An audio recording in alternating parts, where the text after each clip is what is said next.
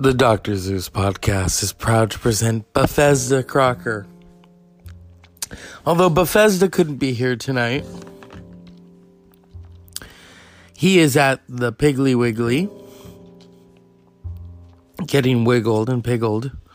You know, um, what else can I say about this show? It's it's you know we have all these different characters that come on and cause a ruckus and yeah. I mean, I enjoy doing it. I always have and I always will. You know, a lot of podcasters talk about, oh, I, I sometimes run out of things to say. There's always something to say. You know, you either just do it or you don't do it, you know? I hate getting things stuck in my teeth. I am seriously considering investing in a portable um almost said bidet. No, wrong, wrong end. Um, almost considering um, investing in a portable uh, water pick because I have a big water pick in my bathroom. Here's the thing with water picks. Some people, oh, they're not that effective. So, I knew this professor years ago, and she used to be a dental hygienist. And she said to me, "You don't like to floss, do you?" And I said, "No." Why don't you try a water pick? And when I finally bought one, I could have hugged her a thousand times. I remember I went out one night with some friends, we had hamburgers, and I took the water pick and I ran it around my mouth, and all this meat started coming out. So, yeah, those those things are, are worth their money, you know, and and that's part of it. I mean, if you want if you want your teeth to feel good and you want to get those seeds out of your teeth you got to get a water pick. I'm i'm considering getting a portable one though too because you know there'll be times i don't have the water pick with me and i'm like shoot i really need to go home and, and use the uh, water pick. Especially like if i'm eating sushi and i love sushi. I love it love it love it. But unfortunately you know you can't always get what you want. Maybe paycheck wise, you could. Um, but it's it's Tuesday. It's not Wednesday yet. We have a short week, and then we have, you know, other things to do, and I'm excited. I'm excited about an, my next venture in life you know, this show concerning, you know, and I'll, I'll, I'll take it to the hill. You know, we talked about James Dean last night. I want to correct something. It was not 54 years ago. It was 64 years ago. Because I know someone who was born in 1955. I won't say who. And, you know, they were just a little baby when James Dean died. That, I mean, you know, I think it's unconceivable that he has been famous and dead for 50, I mean, 64 years. I mean, you think of all the people that have passed him, you know, you think of Marlon Brando. Marlon Brando um, lived to the ripe old age of 80. And then he died. He's Marlon Brando. I mean, Marlon Brando had his fun. And we could even ask Richard Pryor about that. You know, how much fun did Marlon Brando really have? And I'm not talking about with pudding pops, okay? Oh, wait, that's the wrong person. You know? Um, yeah. I mean, we could ask Carrie Fisher about that. Hey, Carrie, did you know Marlon Brando? Did I know him?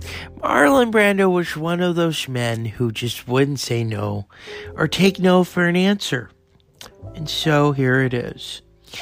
Marlon Brando summoned me one night. He said, I loved you in Star Wars. I said, Oh, good. And I hear you're Debbie Reynolds' daughter. And I thought, Oh my God, what is this? Yeah, I'm Debbie Reynolds' daughter. What do you want to? And Marlon Brando said to me, You know, Carrie, I really could use another actor with me on the set of Apocalypse Now. I thought, oh, Francis Ford Coppola's gigantic juggernaut of a movie. Everyone in Hollywood had been talking about it. What they hadn't been talking about was the fact that Martin Sheen had a really severe heart attack. And the financiers did not want to know. And Marlon Brando, you know, I mean, a, a cake would have shut him up, and it did.